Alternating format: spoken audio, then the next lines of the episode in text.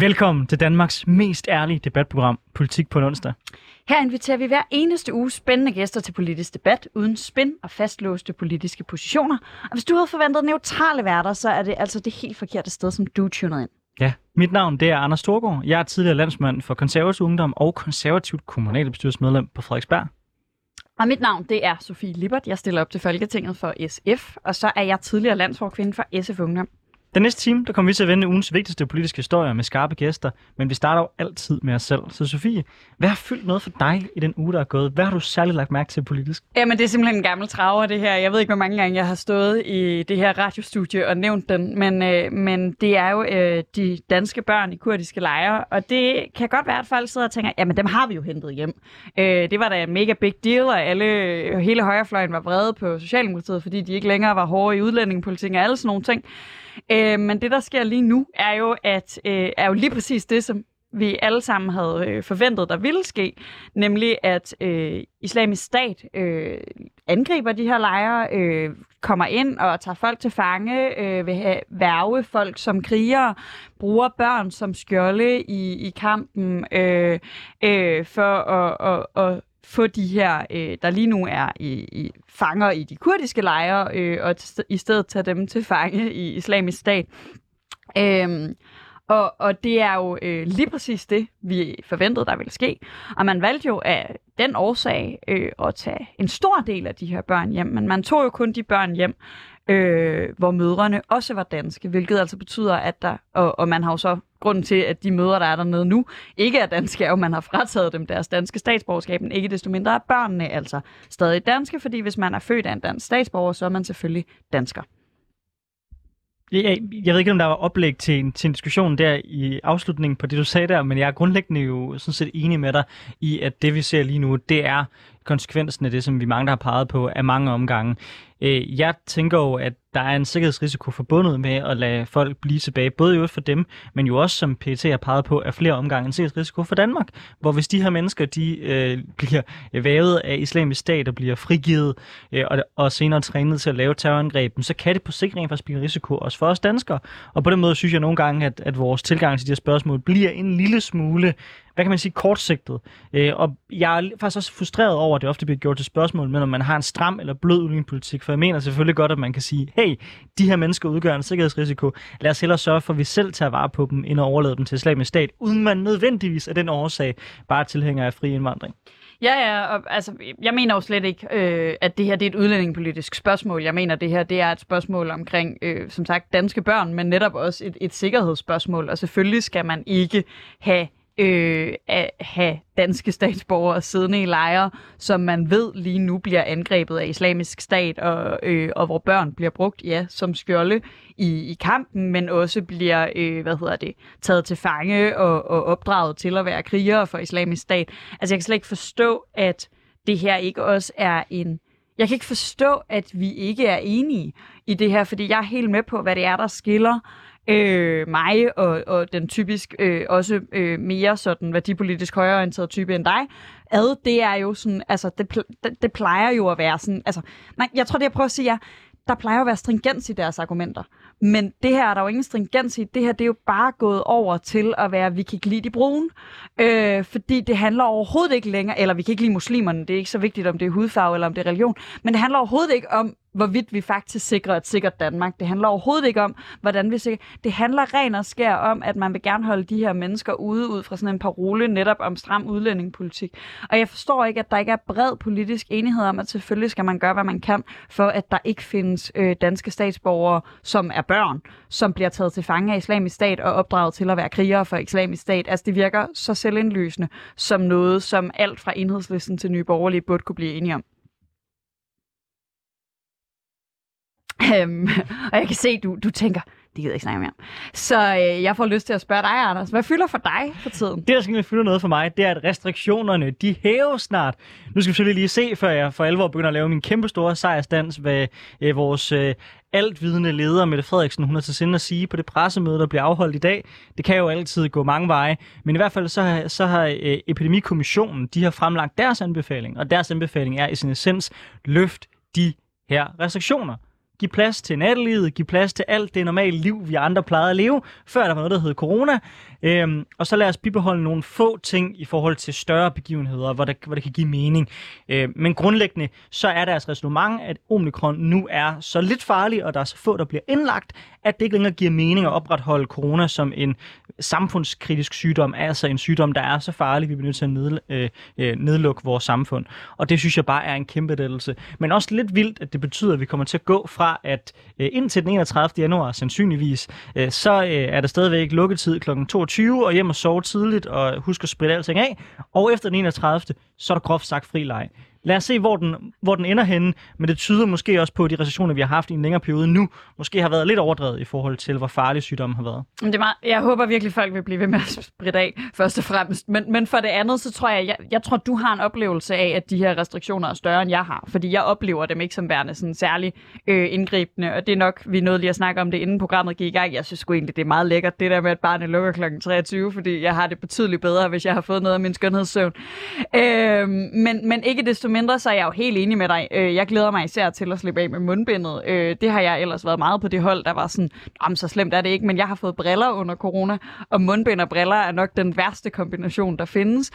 Øhm, så jeg, jeg er meget på dit hold, jeg håber, øh, men, men jeg bliver også lidt nervøs, fordi hvis man lyttede til nyhederne lige inden, så begynder der jo at være nye varianter, altså nyere end omikron øh, rundt omkring. Og jeg, øh, jeg kan bare mærke, at jeg kan næsten ikke overskue hvis, at, at gå igennem lykkerusen en gang til, for at der så går en måned, og så lukker lortet ned igen. Man kan så sige, dog er det sådan med de nye varianter typisk, at de er mere smitsomme, men ikke lige så dødelige. Det er jo det, der typisk sker med øh, viruser, når de bliver mere smitsomme, så fordi det simpelthen mm. er en mm. fordel ikke at slå deres host ihjel, øh, så, så bliver de mindre farlige hver gang de muterer. Så den næste øh, virus skulle så gerne være sådan cirka halvt så farlig som omikron, og øh, det overlever jeg nok. Det lyder som en standard dansk influenza, vil jeg sige. Men lad, lad os nu se. Men jeg vil sige, det der bekymrer mig lidt, Sofie, det er faktisk det, du man sagde med, at jeg er mere, mere øh, optaget af, hvor indgribende det her kan være øh, for, for vores samfund. For jeg kan huske, dengang da corona ramte, der var det lige så indgribende for dig. Men jeg tror, du og, og ja, ja. mange, mange andre danskere er blevet så forvandt det der med at sige, når jeg byen lukker kl. 22, og så forvandt over alle de ting, man hele tiden skal gøre, at det ikke virker indgribende længere. Og det synes jeg i virkeligheden er det mest skræmmende, hvordan restriktioner af vores frihed, der er så voldsomme, på en eller anden måde går hen og bliver hverdag. Nej, men jeg tror, altså der, der er jo en afgørende forskel. Jeg tror, ja, og jeg er helt enig med dig i, at grunden til, at jeg ikke oplever det som værende nær så indgribende, det er, at jeg, jeg ser det meget i relation til, hvad der har været restriktioner tidligere.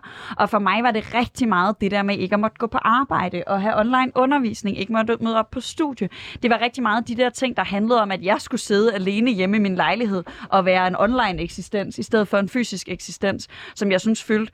Og derfor så tror jeg, at jeg har været ekstremt lettet over, at de restriktioner, vi har haft, nu, altså de restriktioner, vi har haft den seneste tid, har været sådan nogen, hvor jeg kunne leve mit liv mere eller mindre, som det altid har været. Dog selvfølgelig med den undtagelse, at jeg går tidligere hjem fra byen, øh, og det er jeg med på, er en, en big deal for både du og jeg.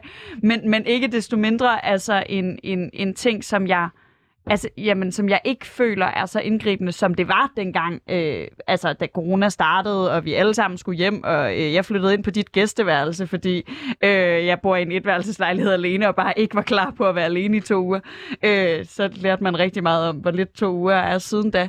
Øh, men jeg tror bare, jeg, jeg, altså, jeg er helt enig med dig i, at det kunne være mega nice, hvis de her restriktioner, de bare var fortid lige om lidt, og at vi bare kunne glemme alt om det, og at vi den her gang faktisk kunne glemme alt om det for evigt, og ikke bare i, i de næste par måneder.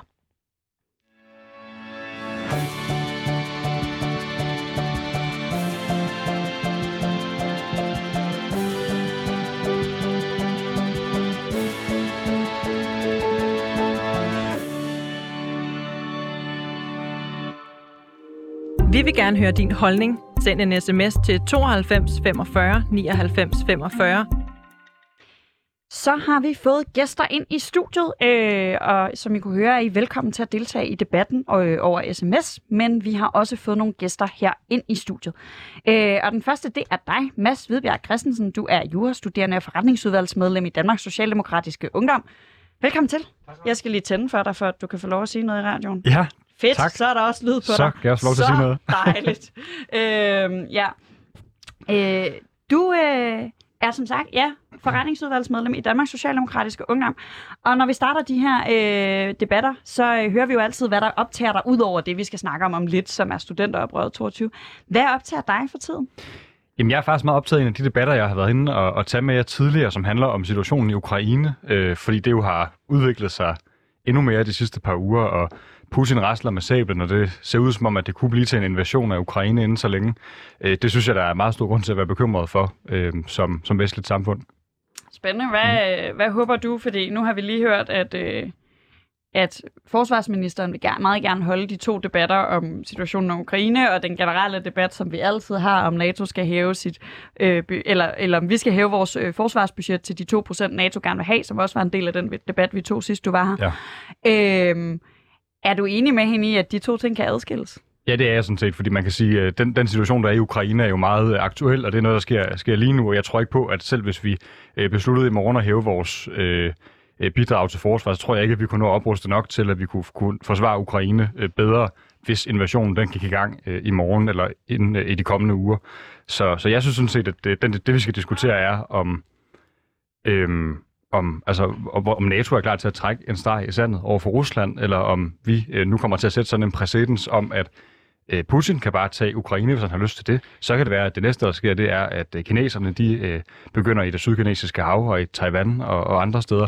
Og så har vi jo, hvad skal man sige, sat en praksis som, som vestligt samfund og sagt, at vi tolererer faktisk, at alverdens øh, diktatorer, de, de bare kan gå til angreb på demokratierne.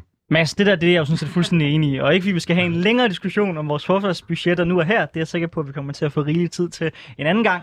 Øh, så vil jeg bare gerne sige, altså, du må også anerkende, at det siger selvfølgelig noget om, hvad ens forpligtelser er i forhold til NATO, hvor mange penge man bruger, og dermed også langsigtet, hvordan trusselsbilledet ændrer sig. Ja, det så, så, så det vil selvfølgelig være et stærkt den signal, hvis man sagde, okay, nu har vi rent faktisk til sinde at ruste op, fordi vi kan se trusselsbilledet i vores egen baggård, det ændrer sig. Det vil jo også være et stærkt signal til amerikanerne. Ja, men netop så, mest så, så du må vel også anerkende, at, at jo, du har ret i, at man ikke kan bruge dem akut, Præcis. men på lang sigt, så tyder det jo på, at trusselsbilledet har ændret sig, og der hænger det jo sammen med, hvad man bruger penge. Jamen, det, jeg også, det, det er korrekt, ja. Nå, vi skal også, øh, for at vi ikke ryger helt ned af den debat, så skal vi også byde velkommen til dig, øh, Laura Fies Tørslev fra Søndagoprøret øh, 22. Øh, tak. Velkommen til vores program. Tak skal du have. Øh, og som Sofie også sagde, så spørger vi altid folk ind øh, til, øh, sådan, hvad der har fyldt noget på deres mm. sådan, politiske radar i ugen, der er gået. Så øh, når du sådan åbner din øh, avis eller din øh, app, hvor du ligesom ser, hvad der, hvad der er oppe i medierne, hvad har så særligt faldet i dine øjne i ugen, der er gået? Øh, jamen, jeg tænkte lidt over det, inden jeg skulle have ind, fordi at normalt så plejer jeg at følge med i alt muligt. Øh, rigtig meget. Men, øh, men jeg tror egentlig også heller, at jeg vil være ærlig og sige, at nu har jeg arbejdet øh, med det her studenterpolitik intenst siden november måned. Øh, og øh, beskæftiget mig så meget med det, at det fylder enormt meget. Øh, og når jeg står og siger det her, så er det måske også lidt et tegn på, at, at det en gang imellem er en rigtig god idé at, øh, at lige træde et skridt tilbage og få en lille pause for det, man har gang i, fordi at, øh, det har vi arbejdet meget, meget intenst med de sidste lange stykke tid, så, øh, så det er uddannelsespolitik. Uddannelsespolitik og uddannelsespolitik. Og du, om du så siger uddannelsespolitik, hvad er det så særligt? Øh, jamen, det er jo især den her udflytningsplan, øh, der er mm. blevet lavet øh, nu, hvor at, øh, hvad hedder det, alle universiteterne og uddannelsesinstitutionerne er kommet med deres øh, planer for, hvordan de vil fuldføre den her opgave. Det er noget, vi har været meget optaget af. Der har vi arrangeret os en demonstration på dagen, hvor de skulle øh, aflevere de her ting. Vi har haft et møde med, øh, med uddannelses- og forskningsministeren, som øh, der har også krævet noget forberedelse for sådan en som, som mig, som ikke lige har gjort sig i den slags før. Så, og, øh, så ja. Og det kommer vi til at dykke mere ned i senere i vores, i vores program. Men øhm, om, så, lad, så lad os høre lidt, lidt, lidt mere om, hvad der sådan har drevet dig. Altså, hvordan, hvordan kom du ind i hele studenteroprøret? Var det nogle øh, studerende, du kendte, som var aktive i det, som på den måde fik inspireret dig? Var det bare øh, ligesom en forandring, der skete, hvor du tænkte, nu kan det være nok, og så øh, øh, søgte du nogle øh, folk, du kunne mødes med. Sådan, hvad var sådan triggeren, der ligesom fik dig til at, øh, at blive interesseret i det her emne særligt? Selvfølgelig, fordi det påvirker din hverdag, men, men udover det? Jeg, jeg kendte ikke nogen af dem, der startede med at engagere sig ud på CBS, hvor jeg kommer fra. Øh, jeg selv startede på min kandidat på CBS her øh, i sommer, læser politisk kommunikation og ledelse. Øhm, og det var det, der triggede det, det var nok, at øh, jeg fandt ud af, at den uddannelse, jeg selv læser, og nogle andre stod til at blive lukket. En fredag aften i politikken læste jeg det. Og det synes jeg var for det første fuldstændig grotesk, at det er sådan, man skal finde ud af, at flere forskellige uddannelser skal lukke øh, gennem et, en, et, øh, en artikel i, øh, i politikken. Øh, både som studerende, men især også de professorer, der underviser der. Øh, men øh, så begyndte folk at skrive omkring det på Facebook, og øh, der rakte jeg så ud og spurgte, om jeg kunne hjælpe med noget. Øh, fordi at jeg synes, det var fuldstændig grotesk, den måde, som, som ledelsen på CBS valgte at, øh, at håndhæve den her aftale. Øh, og det har jo så, det førte jo så til en, en længere kamp, som vi har haft på CBS, øh, og så har taget op til et større politisk niveau. Jeg synes, det er meget interessant, øh, og vi skal sådan, vi, jeg prøver lidt, om vi kan holde os ude af den store debat om behovet for et studenteroprør, fordi den tager vi lige om lidt. Men jeg bliver alligevel sådan lidt interesseret. Du står og nikker, og jeg synes, det er til det her med, at ledelsen på CBS mm. har gjort det træt. Jeg kunne godt tænke mig lige at høre, hvad, hvad er dit perspektiv på den her frustration, som især sker på CBS, fordi man har lavet en eller enten, øh, men, men CBS er jo ikke kendt for at være de mest aktivistiske studerende, så det er jo ret nyt, at det er CBS-studerende, der, der råber højt. Det her studenteroprør, vi skal snakke om senere, er startet på CBS, mm. fordi CBS' ledelse måske har lavet en, en ekstra hård øh, version af den her udflytningsaftale. Hvad tænker du, Mads? Jamen, jeg synes jo, at det er et ret godt eksempel på, at, at studenteroprøret har burde ret sin vrede mod øh, ledelserne rundt omkring på universiteterne, på uddannelsesinstitutionerne, i stedet for mod politikerne. Fordi politikerne har udstukket en ramme og sagt, vi vil gerne have, at der bliver reduceret studiepladser i de store byer, og de bliver flyttet ud. Hvis I vælger ikke at flytte dem ud, så skal I til gengæld skære dem væk.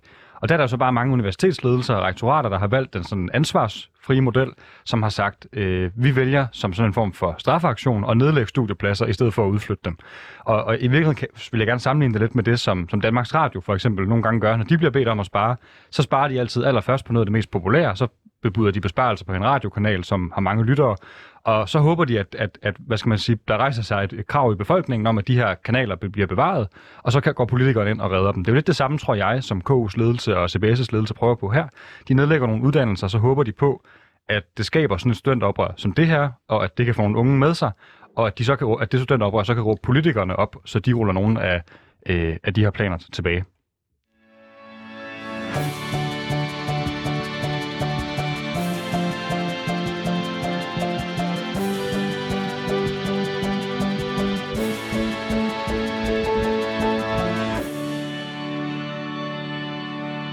Du lytter til Politik på en onsdag med Anders Storgård og Sofie Libert, og vi har i dag besøg af Mads Hvidbjerg Christensen, der er jurastuderende og forretningsudvalgsmedlem i Danmarks Socialdemokratiske Ungdom, og Laura Friis Tørslev, der er en del af studenteroprøret 22. En gruppe af studerende, de har fået nok.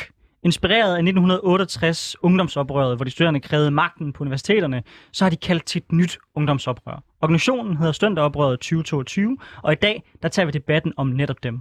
Ifølge de studerende så er der år efter år blevet skåret på universiteterne, og med de seneste udflytninger af uddannelse fra de store byer, så er grænsen nået. En af stifterne af Søndagoprøret 2022, det er Tiril Vegara Lives. Jeg tror, jeg har udtalt det helt forkert, men hun udtaler i hvert fald, for mig er det en ideologisk kamp. Det er et opgør med en hæftig nedskæring af universiteterne, som har stået på i mange år. Hvis vi bliver ved, så vil kvaliteten af vores universitetsuddannelser dale endnu mere, og i en sådan grad, at det bliver ligegyldigt. Formålet med, for, ifølge hende er at samle studerende om en fælles kamp. For hvis vi, hvis vi formår at samles som studerende, så kan vi rigtig meget. Så har vi gennemslagskraft. Er der behov for et opgør med udflytning af uddannelser, nedskæringer og effektiviseringer? Og kan man tale om en fælles kamp for ungdommen? Eller repræsenterer Søndagoprøret bare en lille ideologisk venstreorienteret elite, der kun kæmper for deres egne interesser? Det er den debat, vi tager i politik på en onsdag lige nu, og vi starter med spørgsmålet om udflytning af uddannelser. Mads Hvidbjerg Christensen, du har skrevet modsvar til studenteroprøret i 2022 i Københavns Universitetsblad, øh, hvor du skriver, øh, at den røde tråd i studenteroprøret er privilegieblindhed, selvoffergørelse og ublu mere til os selv logik. Hmm. Og et studenteroprør øh, af og for ressourcestærke universitetsstuderende. Hvorfor mener du det? Jamen det mener jeg, fordi det er ret tydeligt, at de, de mærkesager, som man slår sig op på i det her øh, såkaldte studenteroprør, det er nogle øh, mærkesager, så, hvor, hvor, man, øh, hvor man glemmer nogle af dem, som i virkeligheden har allermest brug for solidaritet. Man er imod udflytningsaftalen, som øh, er det, der skal betyde, at unge i provinsen får bedre muligheder for at få en videregående uddannelse i fremtiden. Man er imod den her omfordeling i dagpengesystemet, hvor man flytter penge fra dimittentsatsen øh, til almindelige lønmodtagere, som har betalt ind til deres A-kasse igennem mange år. Øhm, og så er man også imod, at man skal kunne øh, beskæftigelsesmæssigt dimensionere uddannelserne, så når man har taget en fem år lang uddannelse, så kan man også få et arbejde på den anden side. Det vil de her studenteroprør ikke være med til. Og alle de ting, øh, altså unge i provinsen, almindelige lønmodtagere, som har betalt deres A-kasse-kontingent trofast gennem øh, mange år, og så de unge mennesker, som står efter fem år og ikke kan få en, et job øh, efter deres uddannelse, det er dem, jeg synes, man skal gå på barrikaderne for. Men de her øh, studerende, som øh, er repræsenteret ved studenteroprøret, de går først og fremmest på barrikaderne for deres egne snævre egne interesser. Jeg bliver sådan lidt nysgerrig på det her med de unge i provinsen, fordi jeg, egentlig, jeg har ikke mødt et eneste menneske i, i de her debatter, som ikke synes, det kunne være fedt, hvis der var bedre uddannelsesmuligheder i provinsen. Øhm, men den her aftale er jo indgået fuldstændig uden at lytte til nogle, af, nogle parter af uddannelsesverdenen. Man har ikke snakket med studerende, man har ikke snakket med ansatte, man har ikke snakket med forskere, man har ikke snakket med administrationer, man har ikke talt med nogen. Og de har jo alle sammen øh, sagt, det kan ikke lade sig gøre, det I beder os om. Hvis vi skal lave uddannelser øh, ude i mm. den såkaldte provins, så har vi brug for øh, midler og hjælp til at starte nye campus op. Vi kan ikke flytte noget, der er på uddannelserne lige nu. Det kommer ikke til at fungere. Øh, så er det her ikke et mere jeg ved godt, at du vil gerne have, at, at det skal være sådan, de er meget privilegerede, men er det ikke også en meget retfærdig frustration over, at der er ikke nogen, der er blevet spurgt, hverken de studerende eller forskerne eller administrationsansatte. Der er ikke nogen på universiteterne, der er blevet inddraget i den her proces, så alle dem, der havde ekspertviden på, hvordan vi eventuelt kunne skabe bedre vilkår for de unge i provinsen, de er ikke blevet spurgt i den her proces. Politikerne har bare ligesom lavet deres aftale ud fra, jamen det her, det synes vi kunne være en fed øh, idé med noget provinspolitik gennem uddannelse, som i sidste ende blandt andet fordi universiteterne vælger at gøre det, det er jeg sådan set enig med dig i, mm. ender med bare at være nedskæringer, og hverken giver noget for de studerende i provinsen, eller dem, der bor i, i de større byer. Jo, altså jeg, jeg, jeg, jeg, jeg må indrømme lige præcis, hvem der er blevet spurgt, hvem der ikke er blevet hørt og sådan noget. Det, det, det, det, det, det er jeg ikke øh, fuldstændig bevidst om i detaljer, men, men altså, jeg, jeg synes jo grundlæggende, at, at, at man skal høre de parter, der er, er, er interessenter på området, og hvis, man, hvis, hvis der er nogen, der kan, kan bidrage med noget, så skal man selvfølgelig gøre det og lytte til dem. Men jeg må også bare sige, at nu har vi hørt den der fortælling igennem årtier med, at centralisering det er uafvendeligt. Æ, tingene skal flytte mod de større byer. Vi bliver nødt til at lukke domstole ude i, øh, og, og slå politikredsene sammen. Vi bliver nødt til at lukke uddannelser ude i provinsen. Altså, nogle gange skal man jo også turde træffe nogle modige politiske beslutninger, der trækker i den anden retning. Og det synes jeg faktisk, at den nuværende regering er et godt eksempel på, at man faktisk godt kan vende det her. Og der er jo et bredt flertal i Folketinget heldigvis, som bakker op om den dagsorden, at flytte nogle ting fra de øh, store byer ud i, i provinsen. Andre, de, andre dele er jo øh, statslige arbejdspladser for eksempel, som også er blevet udflyttet med succes. Og den pointe vender vi tilbage til, men jeg vil også gerne have dig, øh, Laura Friis Tørslev, på banen her. Øhm, hvorfor er det et særligt problem, at man lukker uddannelser i de store byer? Kunne man ikke som studenter oprør sige, at det er faktisk måske øh, en beslutning, der kommer til at gavne nogle andre studerende, nemlig dem, der måske bor i provinsbyer som Slagelse, øh, Kolding, Kolding Bjergbro, mm. Foglum. Altså, øh, jeg vil bare gerne også starte med at sige, at der er ingen af os, øh, der står sammen omkring det her og prøver at råbe politikerne op, der er imod bedre uddannelsesmuligheder i hele Danmark. Jeg kommer også selv fra provinsen. Jeg ved, hvordan det er også at komme derfra. Men det vi ser med den her, ud, øh, med den her udflytningsplan, det er jo bare, at det ender med at blive altså, en kæmpe nedskæring frem for en udflytning jeg kan godt være virkelig nervøs for, at vi både mister vigtige uddannelser, vi får brug for i fremtiden. Vi mister stærke forskningsmiljøer, som man altså ikke bare skaber på nogle få år. Øh, vi kommer til at stå og mangle de her ting senere, og risikerer vi så at skabe uddannelser, hvor kvaliteten ikke kan følge med. Vi ser, at IDA, fagforeningen, der er 7% af deres medlemmer, der har sagt, at de gerne vil flytte med ud. Hvem skal undervise på de her universiteter? Og det er der, jeg protesterer imod altså selve aftalen, fordi der har ikke været ordentlig inddragelse. Jeg synes, der mangler politiske visioner med den her aftale. Men er der ikke en pointe i, at man i årtier har ført en politik, hvor hver gang der skulle oprettes nye uddannelser, hver gang der skulle lægges øh, nye studiepladser, så har man lagt det i de store byer. Øh, og det er vel også en politisk beslutning, man har taget over mange år. Så er det ikke fair nok, at man så siger, okay, nu prøver vi at føre den modsatte politik. Vi ved godt, på kort sigt, så er det klart, at det at bryde nogle universitetsmiljøer op, det giver nogle udfordringer. Men på lang sigt kan vi måske skabe nogle nye klynger. Altså en, måske en robotklynge øh, et sted, måske, hvad ved jeg, altså man har nogle øh, områder, for eksempel i Sønderjylland, hvor man er blevet god til noget med noget grøn teknologi, så læg nogle øh, uddannelser, der er specialiseret i det omkring det, og så skabe nogle nye klynger. Altså der er jo ikke nogen naturlov, der siger, at det skal ligge i København. Nej, det er der overhovedet ikke. Øh, og den her centralisering, som vi har set ske i vores samfund, det er sket på mange punkter, det er jeg slet ikke uenig i. Men øh, det er, den er, var ude og sige sent som i går eller i forgårs, at centraliseringen af uddannelsespladser, det er altså en myte. Der er blevet skabt mange flere uddannelsespladser ude i provinsen. Vi vi ser også den stigning, der har været af studerende, der har stigningen været højere øh, de seneste par år øh, i provinsen, end den har været inde i byerne. Så den her centraliseringsmyte omkring uddannelsespladser, den er altså ikke rigtig. Mads, centralisering af uddannelser er en myte. Hvordan forholder du til det? Jamen altså, man kan jo bare se på, at antallet af studerende i de store byer er eksploderet hen over de seneste, de seneste år, så, så det synes jeg egentlig øh, øh, taler for sig selv.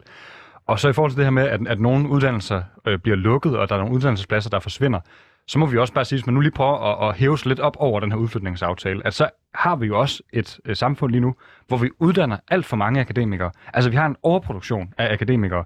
Og jeg så egentlig helst, at man så fra politisk side var mere offensiv, gik ind og hjalp universiteterne, fordi de, de kan åbenlyst ikke klare det selv, øh, går ind og hjælper dem med at regulere, hvilke øh, studiepladser, hvor man kunne skære ned for at sikre, at folk kan få et arbejde på den anden side af, af studiet.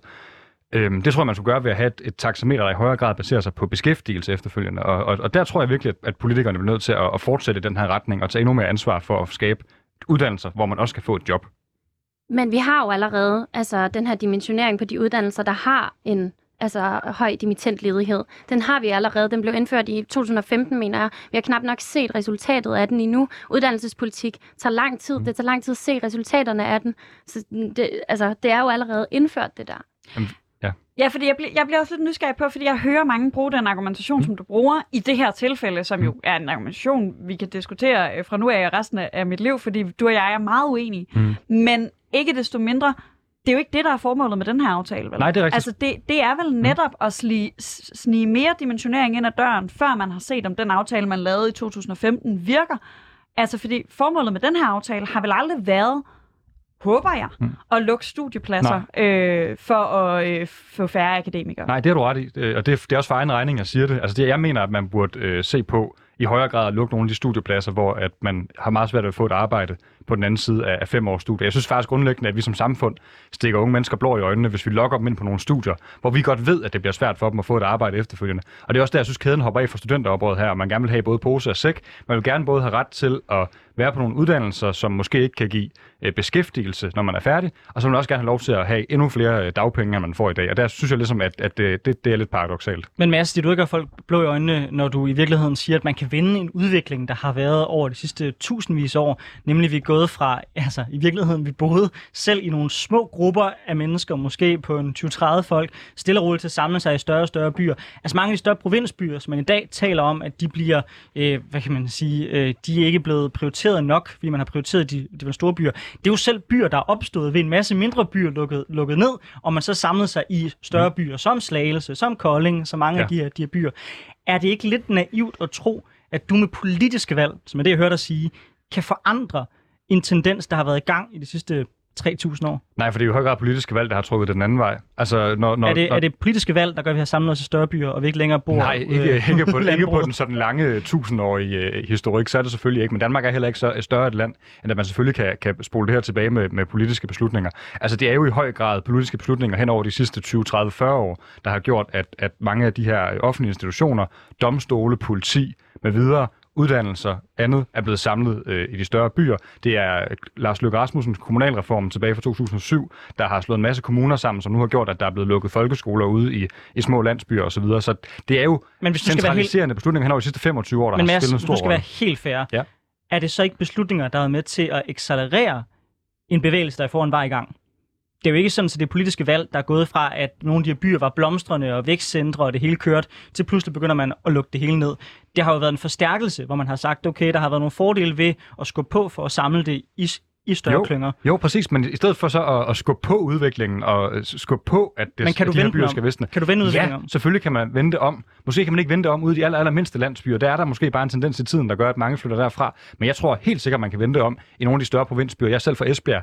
Øh, det er et sted, der har nyt godt af, at der er kommet nye arbejdspladser til fra statslige arbejdspladser. Der er kommet øh, skattearbejdspladser til, til Ribe, som ligger syd for Esbjerg. Altså, det, man, selvfølgelig kan man vente. Laura, tror du, man kan vende den her udvikling ved at øh, flytte uddannelsespladser ud?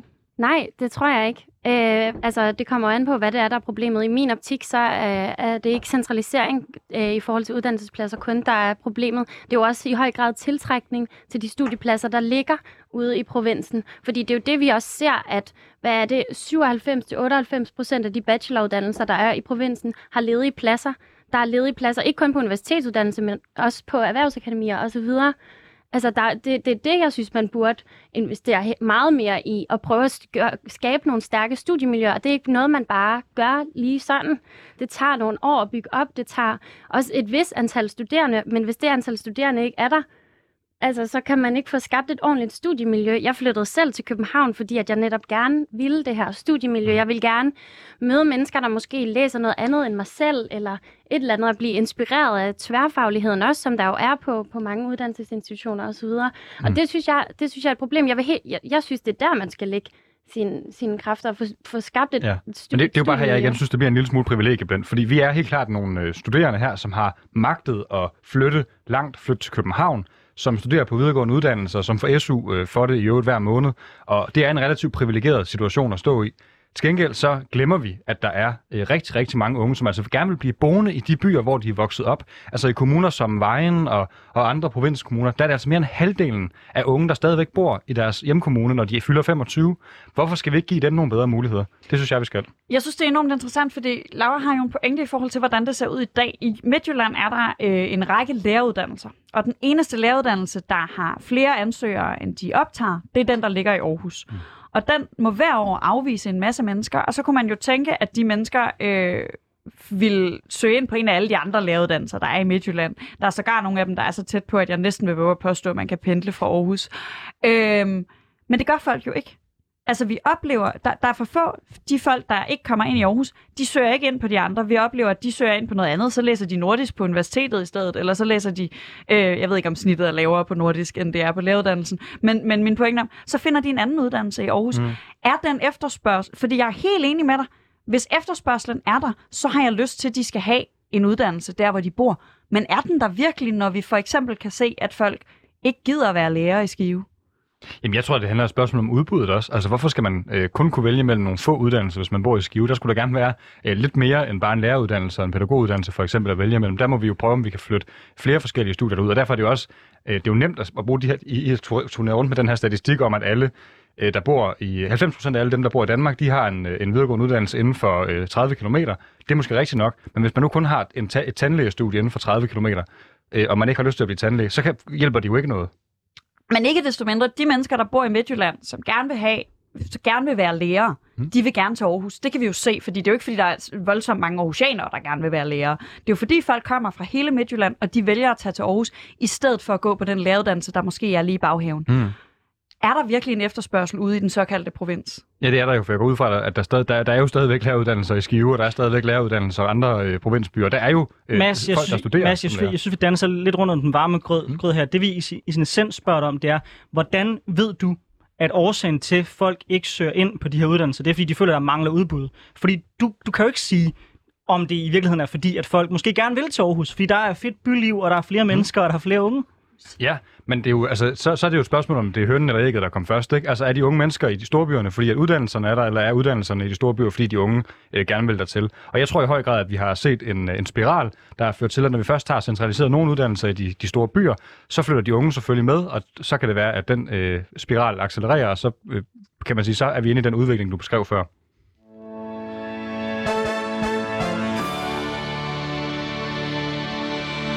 Du lytter til Politik på en onsdag med Anders Storgård og Sofie Libert, hvor vi i dag har besøg af Mads Hvidbjerg Christensen, jurastuderende og forretningsudvalgsmedlem i Danmarks Socialdemokratiske Ungdom, og Laura Friis Tørslev fra Studenteroprøret 22.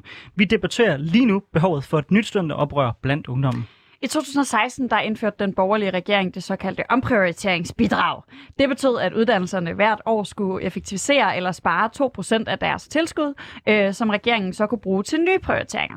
Særligt har det været øh, humaniorafagene øh, og også de samfundsvidenskabelige, der har måttet holde for, og kampen øh, mod disse besparelser er en af de vigtigste kampe for studenteroprøret. I 2019, der afskaffede Mette Frederiksens regering omprioriteringsbidraget.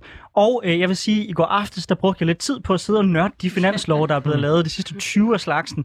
Øh, og, jeg, og jeg har kigget lidt på, hvad der er sket med udgifterne til vores universiteter. For hvis man kigger på finanslovene, så er udgifterne til de danske universiteter samlet steget fra 10,3 milliarder i 2005 til 17,9 milliarder i øh, 2021, eller en for- forøgelse på 42 procent, mens optaget af studerende er steget med 34 procent siden 2005.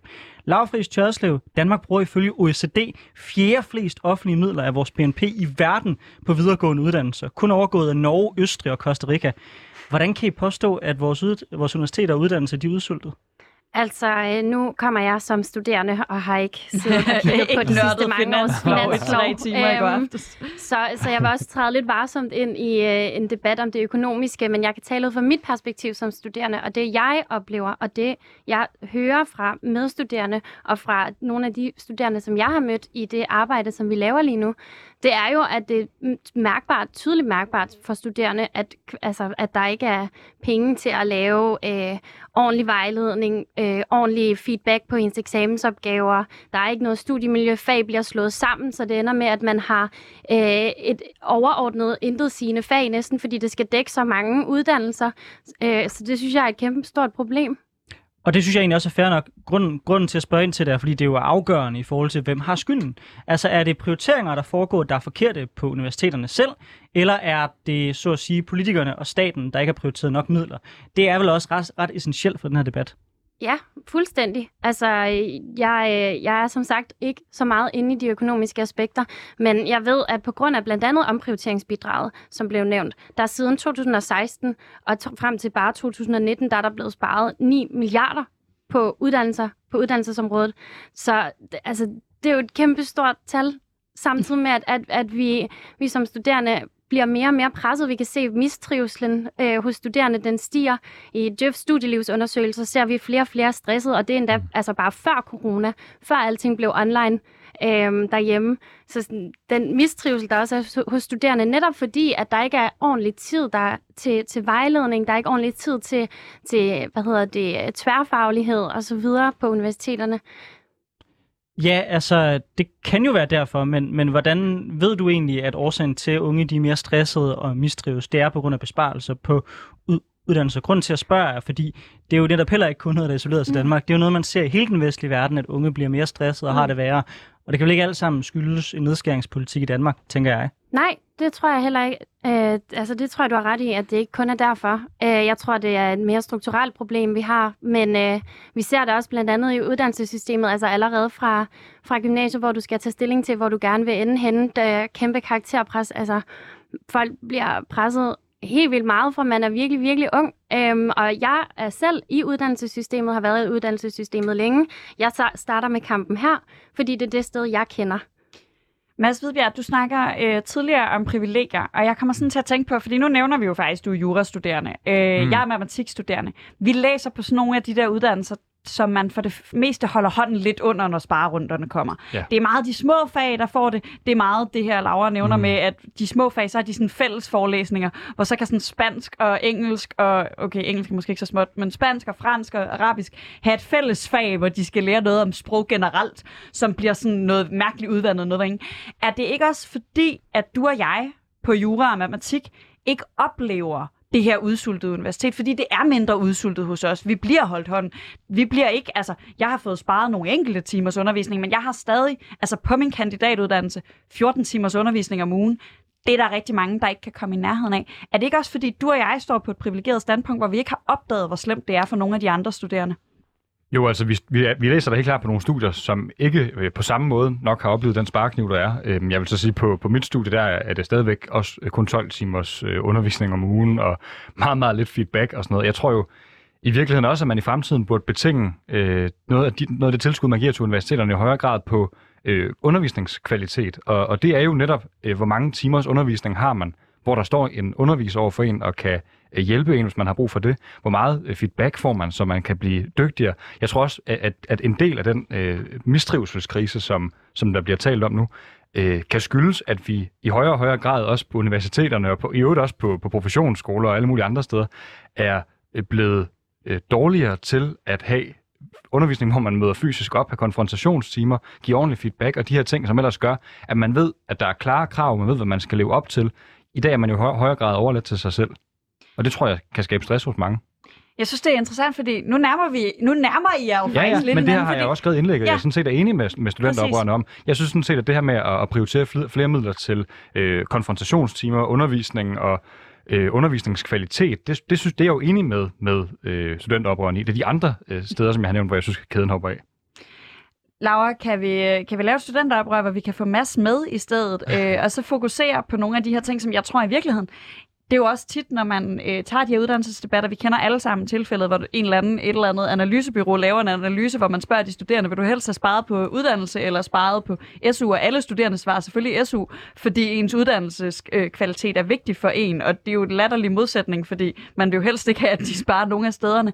Øh, men, men, men tror du, hvis man som studenteroprør øh, valgte at fokusere mere hardcore på de der flere konfrontationstimer, bedre undervisning, de der sådan, ting, som vi, jeg oplever, at kan samle studerende noget bredere mm. end frustrationen over udflytningsaftalen. Tror du så, vi kunne få sådan nogen som Mads med og faktisk lave et studenteroprør, der måske havde mere, øh, altså havde de der paralleller til 68-oprøret? Altså ja, sådan som jeg ser den bevægelse, som vi har er ved at stable på benene, øhm, som breder sig lige så stille, så er det jo, vi har det privilegie, at vi er ikke et politisk parti. Vores manifest, som vi har skrevet, det er ikke øh, et politisk program, man skal følge. Det er et, altså hvad kan man sige, øh, det lægger op til dialog, det lægger op til diskussion, og her i indgår blandt andet et punkt om, at vi vil have bedre feedback, færre tests, øh, hvad hedder det, færre karakterer osv. Og det er ikke fordi, at man skal være enig i de ting. Der er også dele af manifestet, som, som jeg måske heller ikke er 100% enig i, men det lægger op til diskussioner, det lægger op til dialoger blandt studerende.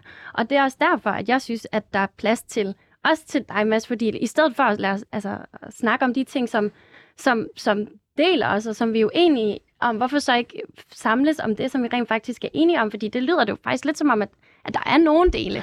men, men har, Meget I, har, afgrænsede dele. har, har I ikke selv spillet en rolle i forhold til at skabe den splittelse alle, allerede ved skabelsen af studenter øh, oprøret øh, 2022, fordi altså, når jeg hører nogle af jer udtale jer, så er det jo ting som, at det her det er en øh, generel kapitalisme-kritik, som også bliver nævnt af flere af de folk, der er der, og parolerne er, øh, som jeg ser det, i hvert fald taget fra sådan typisk meget venstreorienterede miljøers analyser af ting.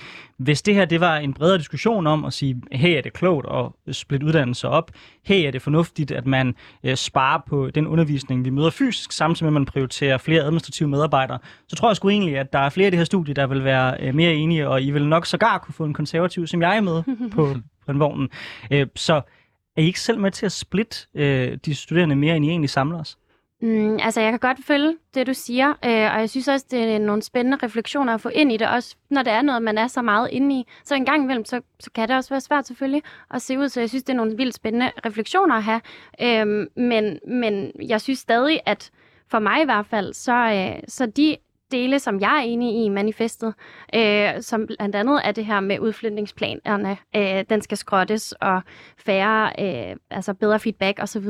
Det er de kampe, som jeg i hvert fald især har lyst til at hoppe ind i. Men der er jo ikke nogen, altså det er jo ikke noget, man skal. Man, der, jeg synes, det fedeste er bare, at vi mødes på tværs af universiteter.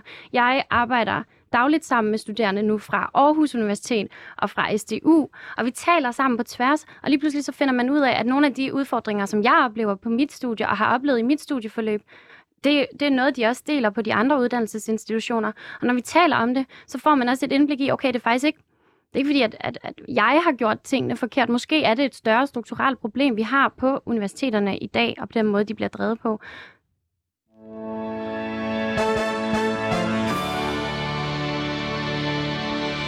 Du lytter til Politik på en onsdag med Anders Storgård og Sofie Libert, og vi har i dag besøg af Mads Hvidbjerg Christensen, der er jurastuderende forretningsudvalgsmedlem i Danmarks Socialdemokratiske Ungdom, og Laura Friis Tørslev fra Studenteroprøret 22. Vi er i fuld gang med at debattere behovet for et nyt studenteroprør blandt ungdommen. Et kritikpunkt, som Studenteroprøret 2022 også fremfører, er, at vores universiteter er blevet fororienteret mod arbejdsmarkedet og fordrevet af markedskræfter. Ja, for i dag der har erhvervslivet repræsentanter en plads i de danske øh, universitetsbestyrelser, hvor de er med til at rådgive universiteterne. Mads Hvidbjerg Christensen, er det et problem, at vores universiteter retter sig så meget mod erhvervslivet? Nej, jeg synes ikke, de retter sig nok mod erhvervslivet. Øhm, og når jeg siger det, så er det ikke på grund af et eller andet snævert hensyn til øh, netop erhvervslivet, til at de skal have, have ordentlig arbejdskraft og have nok arbejdskraft. Øh, det synes jeg selvfølgelig også, at de skal, men det er sådan set ikke min primære motivation for, for at mene det. Det er, at jeg synes, unge mennesker, som bruger fem år på at tage en universitetsuddannelse, de også skal have muligheden for at få et arbejde bagefter. Altså arbejdet er nu engang noget af det mest grundlæggende i de fleste menneskers liv. Det er her, her vi tjener vores penge, så vi har mulighed for at stifte familie og købe en lejlighed eller et hus eller en bil og, og etablere et godt liv. Så, så derfor så synes jeg, at det er... Øhm, altså det, jeg synes, det er at stikke unge mennesker blå i øjnene og lokke dem ind på studiet, hvor vi godt ved, der er meget høj arbejdsløshed. Så der bliver man nødt til at, at dimensionere hårdere, så man lukker nogle af de studiepladser, hvor der er, er mindre behov for arbejdskraft. Laura Friis Tjørslev, hos den oprøret, der kritiserer I udflytning af studiepladser og besparelserne. En af de medstuderende fra oprøret, øh, hun siger også, at man tydeligt kan fornemme erhvervslivets interesse skinne igennem beslutningerne. Hvordan mener du, at det er tilfældet? Fordi jeg kunne læse, at Dansk Industri og erhvervslivet jo netop har kritiseret udflytningen af besparelserne. Og her kommer lige med et citat fra Dansk Industri. I erhvervslivet der ringer alarmklokkerne over regeringens udspil tættere på flere uddannelser og stærkere lokalsamfund, som indebærer, at der lægges et loft over, hvor mange studerende, der optages på videregående uddannelse i de fire store byer. Hvordan kan udflytningen være et udtryk for erhvervslivets magt, når det jo netop er ofte erhvervslivet, der ligesom, der ligesom taler for, at man skal forsvare øh, studiepladserne inde i de større byer? Altså, hov, undskyld. Øh, hvad hedder det? Der, hvor jeg synes, det kan være problematisk at kigge på arbejdsmarkedets behov, det er, når de her beslutninger, i hvert fald øh, blandt andet på CBS og på andre universiteter, det er, når man træffer beslutningen om, hvad for nogle uddannelser, der skal skæres eller lukkes ud fra øh, tallet for dimittentledighed. Fordi at det er et tal, som er meget, meget unuanceret. Øh, på CBS blandt andet, der har vi haft med meget små populationer at gøre, så der er enormt mange usikkerheder forbundet med de her tal. Vi har endnu ikke set den fulde effekt fra dimensioneringen, som blev indført i 2015. Så jeg synes, det er øh, meget gammeldags at basere så store beslutninger på sådan et unuanceret tal. Øh, og det var også noget af det, som vi brugte rigtig meget energi på ude på CBS. Det var netop at vise ledelsen, hvorfor de her tal de simpelthen ikke er valide. Og det endte jo også med, at vi faktisk fik reddet to uddannelser. Men jeg synes ikke, at det er overhovedet er dårligt, at man igennem sin uddannelse har tæt kontakt med erhvervslivet på den ene eller den anden måde. Øhm, det er også noget, jeg selv har gjort brug af på min bacheloruddannelse osv. Øhm, det synes jeg er sindssygt vigtigt, fordi at, at så får man måske også noget, nogle indblik eller nogle kompetencer, som man kan bruge på den anden side. Men jeg synes så også, at det er problematisk, at i universitetsbestyrelser, hvor at overvægten er mennesker ud fra erhvervslivet, som for eksempel kan træffe beslutninger om at lukke uddannelser, som de slet ikke kender indholdet til. De kender ikke det faglige indhold. De kender ikke de studerende, der bliver uddannet. De ser dem som, som tal på et stykke papir. Øhm. Men, men hvad, hvad er så din løsning? Altså, hvad er din løsning, når vi kan se, at der står tusindvis af studerende efter at have taget fem år på universitetet, som ikke kan få et arbejde med det studie, som de har læst? Fordi de mennesker har jeg det rigtig, rigtig dårligt med at vi skal sende ned på, at, at når de så snart de er færdige med deres øh, studie, så kan de på den første dag efter starten med at gå ned på jobcenteret og stille sig i kø. Mm. Øh, det synes jeg ikke, vi kan byde nogen mennesker, fordi ledighed, det er, skaber nu engang øh, dårlige, øh, altså det, det, det er et meget dårligt udgangspunkt at have, hvis man gerne vil stifte familie for eksempel. Mm. Altså nu vil jeg også sige, at jeg taler ud fra mine egne holdninger i forhold til det her. Det er ikke noget, øh, som repræsentant for studenteroprøret, det vil bare lige være mm. øh, helt 100 på med. Men, øh, men jeg synes, at man under sin uddannelse at, at der skulle være mere plads til at tænke lidt bredere til, at man, man laver det, opfordrer til det her samarbejde med virksomheder, øh, med erhvervslivet, med det offentlige eller et eller andet, og hmm. styrke mm. det, fordi at det, det er blandt andet noget, jeg selv kender fra min bacheloruddannelse, som jeg har taget på RUK, som er jo også meget udskældt. Jeg har en humanistisk bachelor for RUK, som jeg er rigtig glad for. Der har jeg skrevet mange projekter i kontakt med altså, den virkelige verden øhm, hvilket jeg har synes, synes har været enormt givende mm. for mig, fordi det har givet mig nogle kompetencer på den anden side, som jeg har kunne tage ud og bruge direkte. Samtidig med, at jeg også synes, at øhm, fagforeningerne, som fagforeningerne mm. også lægger op til, at man skal også, i stedet for at hele tiden tale enormt mange fag ned, for eksempel et fag som historie, så faktisk tale op og se, okay, men hvilke kompetencer kan for eksempel en dimittent fra historie komme ud og bidrage med? Fordi jeg tror altså også, at der er mange arbejdsgiver, som måske også godt kan være en lille smule snævertsynet, når de får en profil fra for eksempel historie, der søger. Og det, det synes jeg godt også, man kunne styrke det samarbejde, der er med ligesom at, at få, få frem, hvad er det egentlig, man kan bidrage med med de her fagligheder. Jeg er kæmpe stor tilhænger af ideen om mere samarbejde øh, mellem mm. erhvervslivet og uddannelserne på det punkt. Men jeg vil sige, som statskundskaber, så må jeg bare være fuldstændig ærlig og så sige, altså sådan, når jeg kigger tilbage på det, jeg har lært de sidste fem år, og det er måske lidt hårdt sagt, øh, men så tror jeg, at det er minimalt, at det jeg har lært, jeg rent faktisk kommer til at skulle bruge ja. ud i den virkelige verden mm. på den anden side. For vores øh, studie er i lang hovedgrad prioriteret sådan, at det uddanner folk til at være forskere. Og, og, og det er det, som mange af de fag, vi har, ligesom lægger op til. Er der ikke en pointe i, at, at vi godt kunne se på at se og gøre mange af vores uddannelser måske mindre, så at sige, dannelsesakademisk, og måske mere orienteret mod det, vi skal lave på den anden side? For det er jo alt andet lige kun få af os, der skal lave forskning på den anden side. Og det kræver måske, at erhvervslivet skal mere ind over. Altså igen, det er min egen holdning, men, men det synes jeg jo godt, at man kunne se på. Men samtidig så synes jeg også, at der skal være en respekt for selvfølgelig, at når man tager en uddannelse inden for et givet fag, så er det også en, en fagtradition, man arbejder ind i. Jeg tror ikke, det er en løsning, der sker natten over, men jeg synes bare, det kunne være fedt at se nogle flere visioner omkring det her, i stedet for at holde os til at kigge på tal på et papir. Det synes jeg, det synes jeg er gammeldags. Jeg er meget enig i det gammeldags, og, og også meget uenig i, at, at løsningen er at nødvendigvis øh, ændre øh, universiteterne. Jeg tror, i, i forhold til den konkrete statskundskabseksempel, synes jeg, at, at løsningen er at have nogle af de her administrationsbachelor, øh, at folk ved, den findes, fordi mm. man kan jo blive uddannet på en professionsbachelor til at lave det, som mange statskundskaber ender med at lave. Der tror jeg, at masser af jer hurtigt kan blive enige. Øh, men jeg får lyst til at spørge, vende lidt tilbage til den her diskussion om at bruge dimittentledigheden som tal til, fordi jeg, jeg, altså, vi har jo alle sammen den der ambition om, at folk ikke skal øh, uddanne sig i fem år, og så har svært ved at finde, en, finde et job. Det tror jeg ikke, der er nogen, der synes er fedt, at det er svært at finde et job. Øhm, men jeg husker tydeligt, øh, jeg havde øh, bekendte, der startede på universitetet og læste statskundskab øh, i sådan noget 12-13, hvor der var stort set ingen arbejdsløshed for statskundskaber. Og det var sådan, åh, vi mangler statskundskaber. Mm. Og så var de jo færdige omkring 2017, og der var der bare mega høj arbejdsløshed for øh, statskundskaber. Mm. Og har Laura ingen pointe i, at dimittentledighed er et rigtig Altså, det er et rigtig svært mål at bruge. Det er rigtig svært at dimensionere de her ting, fordi ting netop ændrer sig i løbet af fem år. Altså, vi står lige nu i en situation, hvor vi nærmest mangler al arbejdskraft. Ja. Så lige nu kunne det også være fedt med flere akademikere, men det gør vi måske ikke om fem år. Altså, så, så vi har sådan en... Altså, ting ændrer sig, og det, det er jo rigtig svært at bruge de her tal til noget som helst i virkeligheden. Er det ja, Jo, det er måske... Altså det, ja, nej, det tror jeg ikke, jeg vil anerkende. Jeg vil sige, at dimittentledigheden er nok et af de bedste mål, vi nu engang har til at kigge på, hvordan vi skal øh, udbyde studiepladser på vores videregående uddannelser, Så kan man sige sådan, på de store samfundsnavler, altså hvis man skal se på øh, den udvikling, vi har i, i uddannelsesniveauet i befolkningen fremadrettet, så kommer vi jo til at stå i en situation, hvor vi har en overproduktion af akademikere i 10.000 vis. Der kommer til at være 10.000 vis af akademikere i fremtiden, som kommer til at få svært ved at få et arbejde med det fag, de er uddannet med. Til gengæld så kommer vi til at mangle øh, op mod 100.000 faglærte og øh, professionsuddannede øh, unge. Og, og det er jo en kæmpe bombe under, for det første, fremtidens velfærdssamfund, hvis vi ikke har nogen til at undervise i skolerne og helbrede os på hospitalerne. Og på den anden side, klimakampen, hvis vi ikke har nogen øh, faglærte, der kan gå ud og stille vindmøller og ladestander op.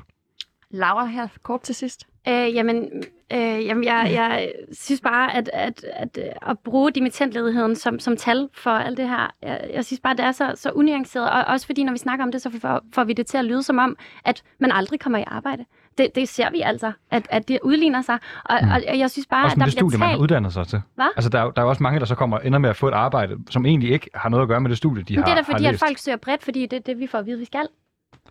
Og med de ord, så øh, tror jeg, at debatten den slutter for nu. Tusind tak, øh, Laura øh, Friis Tjørslev, for, for at du gad at være med her i programmet og fortælle os mere om Søndagoprøret 2022. Og også tak til dig, øh, Mads øh, Christensen, for at, for at udfordre øh, hele den devise, der er blevet sat her, øh, og, og for som altid at have skarpe bemærkninger. Hvis man synes, det her det var interessant, øh, så kan man øh, lytte til lignende programmer inde på den Spotify-tjeneste, eller den Spotify-tjeneste. podcast-tjeneste, man bruger.